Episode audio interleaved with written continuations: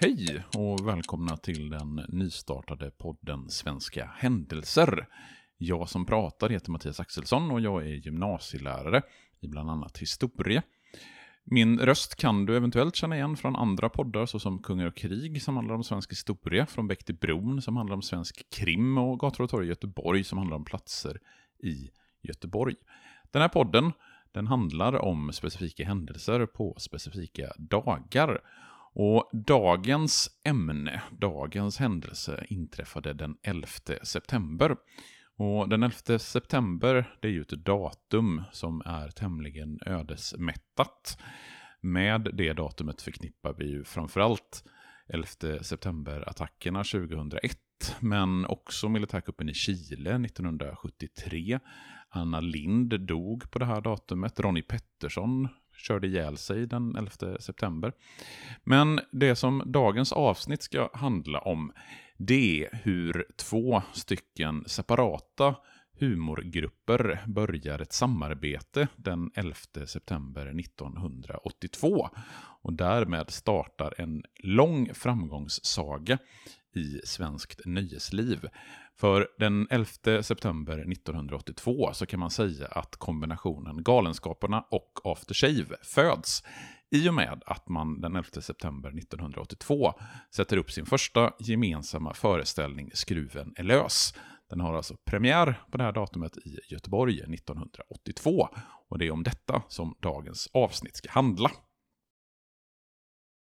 I svensk nöjeshistoria så finns det ju en rad exempel på humorgrupper. Vi har Lorregänget från nittiotalet, vi har Casinorevyn, vi har Hasse och Tage och Magnus och Brasse, om vi även räknar in Par. Vi har Grotesco-gänget från mer nutid. Och vi har ju också där uppe bland de allra största i svensk nöjeshistoria, Galenskaparna och Aftershave. Galenskaparna och Aftershave är från början två separata grupper. Galenskaparna består av bröderna Claes och Anders Eriksson tillsammans med Kerstin Granlund. De här tre de är från Trollhättan och namnet Galenskaparna det tar de sig i sitt första tv-framträdande. För när Frukostklubben med Sigge Fürst gör sin sista föreställning, sitt sista program för radio så sänds också det i tv. Sveriges Radio, program tre och televisionens kanal ett. Här följer nu för allra sista gången Frukostklubben med Sigge Fürst. Efter trettiotvå år sätter man alltså punkt för det i antal år räknat längsta underhållningsprogrammet i radio. Och den här sista föreställningen, det sista programmet av Frukostklubben, det går på nyårsafton nittonhundrasjuttioåtta. Och inbjudna att delta som humorister i programmet, det är Claes och Anders Eriksson tillsammans med Kerstin Granlund. Jag är inte som andra. Åh, det ska bli mycket, mycket spännande att höra. Mm. Varsågoda. Somliga spelar på trumman, liten eller stor, men jag är inte som andra för jag spelar på min bror. Solo! Tack ska ni ha, tack ska ni ha. Ja, jag kan ju väl tala om att de här tre mycket, mycket trevliga ungdomarna heter alltså Kerstin Granlund, Claes och Anders Eriksson. Och ni kallar er för Galenskaparna har jag hört. Och det är alltså här som de tar sig namnet Galenskaparna.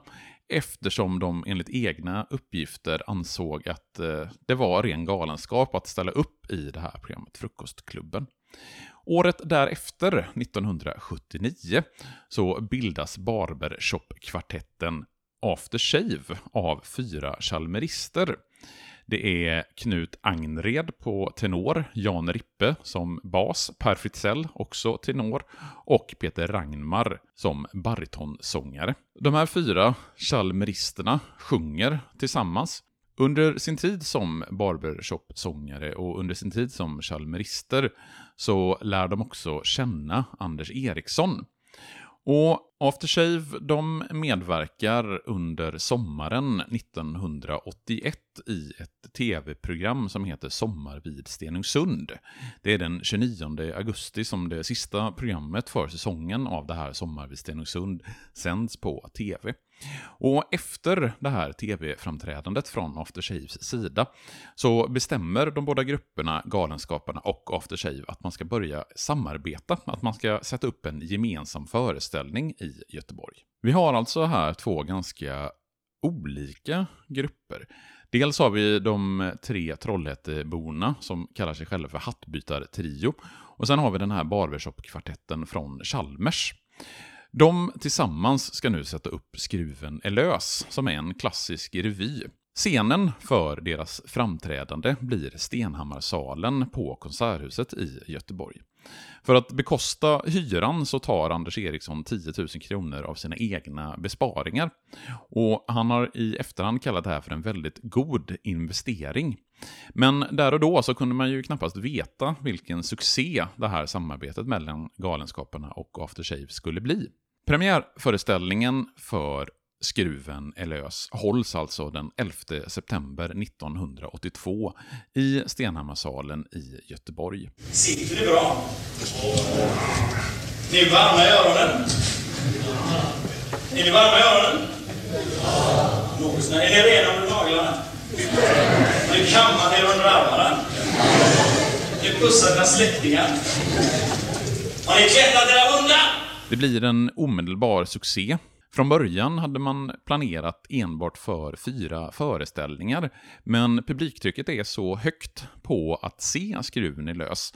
Så man planerar in ytterligare trettioen föreställningar och totalt sett så spelar man föreställningen Skruven är lös trettiofem gånger på Stenhammarsalen i Göteborg. Därefter så tänker man sig att man ska ta föreställningen till Stockholm, och under våren året efter premiären, alltså nittonhundraåttiotre, så sätter man upp sin första föreställning på Södra Teatern i Stockholm. Stockholmspubliken och Stockholmsrecensenterna är inte alls lika förtjusta i Galenskaparna och Aftershaves föreställning Skruven är lös. Kritiken är ganska dålig och man gör bara åtta föreställningar i Stockholm. Istället så väljer man att avsluta föreställningarna på hemmaplan, men då inte i Göteborg utan i Trollhättan, där bröderna Eriksson kommer ifrån. På Sagateatern i Trollhättan så gör man fem föreställningar, vilket gör när Skruven är lös är färdigspelad under nittonhundraåttiotre så har man satt upp totalt fyrtioåtta föreställningar av pjäsen. Det finns i föreställningen Skruven är lös en rad klassiska nummer, men det som förmodligen är mest ihågkommet, det är det nummer som Aftershave sjunger till en text av Claes Eriksson på melodin till Radiosportens Signatur som heter Bara sport.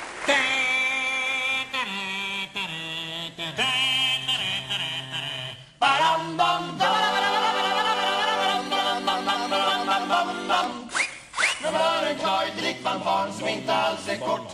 Jag vet bara strax att det blivit dags för en jäkla massa sport. Ja, det blir fotboll, hockey, curling och bandy och golf och stav och häng. Bara sport, bara sport. Bara sport släpptes senare också som singel. Efter den här första föreställningen så har samarbetet mellan Galenskaparna och Aftershave fortsatt. Man sätter upp revyerna Träsmark nittonhundraåttiotre och Cyklar nittonhundraåttiofem. Därefter har man gjort ett otal föreställningar, ett otal filmer och har fortsatt sitt samarbete. Peter Ragnmar skulle egentligen nittonhundranittiosju ha varit programledare för Melodifestivalen, men han är sjuk och eh, går bort den tjugofjärde maj nittonhundranittiosju, vilket gör att Aftershave inte längre är en barbershop-kvartett. Däremot så fortsätter man även under slutet av nittiotalet och under noll noll och tiotalet med att göra föreställningar, även om Kerstin Granlund under de senaste åren har hoppat av från Galenskaparna och Aftershave, eller GAS som de också kallar sig. Men det här samarbetet det inleds alltså på dagens datum den elfte september nittonhundraåttiotvå, och det är då startskottet för den här institutionen i svenskt nöjesliv. Podden Svenska händelser, den görs av mig, Mattias Axelsson. Avsnitten kommer att komma ut med oregelbundenhet när det finns någonting som jag vill göra ett avsnitt om. Kommer att finnas där poddar finns, så ha det så bra tills vi hörs nästa gång. Hej då!